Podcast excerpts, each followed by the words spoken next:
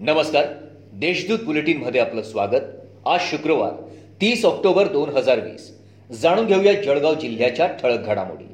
कार्यकारी अभियंता हे ठेकेदारांची सातत्याने आर्थिक लूट करत असल्याचा गंभीर आरोप महाराष्ट्र राज्य कंत्राटदार महासंघाने प्रधानमंत्री ग्रामसेवक योजना M R D A Nashik प्रादेशिक विभाग येथील अधीक्षक अभियंता यांच्याकडे लेखी तक्रारीद्वारे केला आहे दरम्यान शासनाच्या धोरणाविरुद्ध कामे एकत्रित करून काही विशिष्ट बड्या ठेकेदारांना मदत करण्यासाठी व आर्थिक मलिदा मिळवण्यासाठी अलीकडे संदर्भीय सूचना प्रसिद्ध करण्यात आली आहे. सलग दोन वर्षांपासून पावसाने दमदार हजेरी लावल्यामुळे जिल्ह्यातील भूजल पातळीत वाढ झाली आहे. जिल्ह्यातील तीन मोठे तर मध्यम आणि लघु प्रकल्प काही वगळता सर्वच पूर्ण क्षमतेने भरलेले आहेत.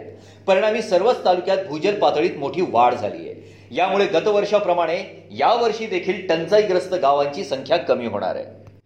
सार्वजनिक बांधकाम विभागातील निलंबित कर्मचारी विष्णू चावदस बागडे यांचे राहत्या घरी निधन झाले. त्यांना निलंबित केल्याने ते सतत तणावात राहत होते. अशातच बडतर्फच्या तीन वर्षानंतर गुरुवारी त्यांचे निधन झाले.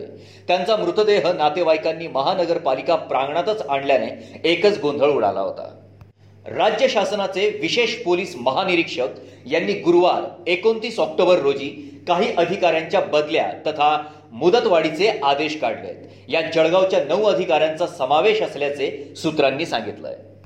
जिल्ह्यात गुरुवारी पुन्हा नव्याने त्रेसष्ट पॉझिटिव्ह रुग्ण आढळून आले आहेत. यामुळे जिल्ह्यातील एकूण रुग्णसंख्या त्रेपन्न हजार शहाण्णव इतकी झाली आहे.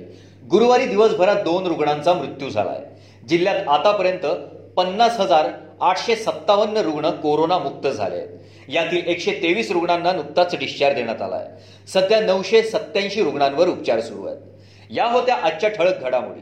याबरोबरच वेळ झाली आहे येथेच थांबण्याची. भेटूया पुढील बुलेटिन प्रसारणात. तोपर्यंत संक्षिप्त बातम्या आणि ताज्या घडामोडींसाठी देशदूत डॉट कॉम या संकेतस्थळाला भेट द्या. धन्यवाद.